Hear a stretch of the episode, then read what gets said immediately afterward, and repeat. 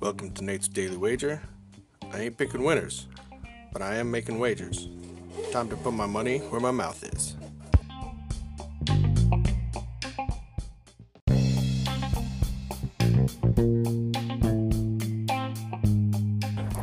This is Nate's Wager for December 21st, 2019, the day of the longest night.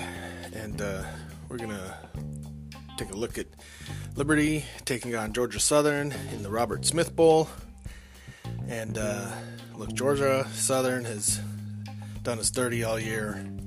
So I think the tide's going to turn for us.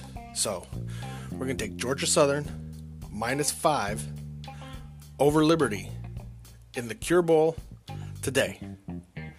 So if you see anything better than that, pound it.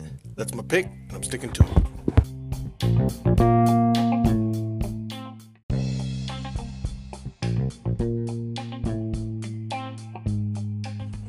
Please remember to rate, review, subscribe in your favorite podcast application. Tell me how much I suck or how much money I'm making you.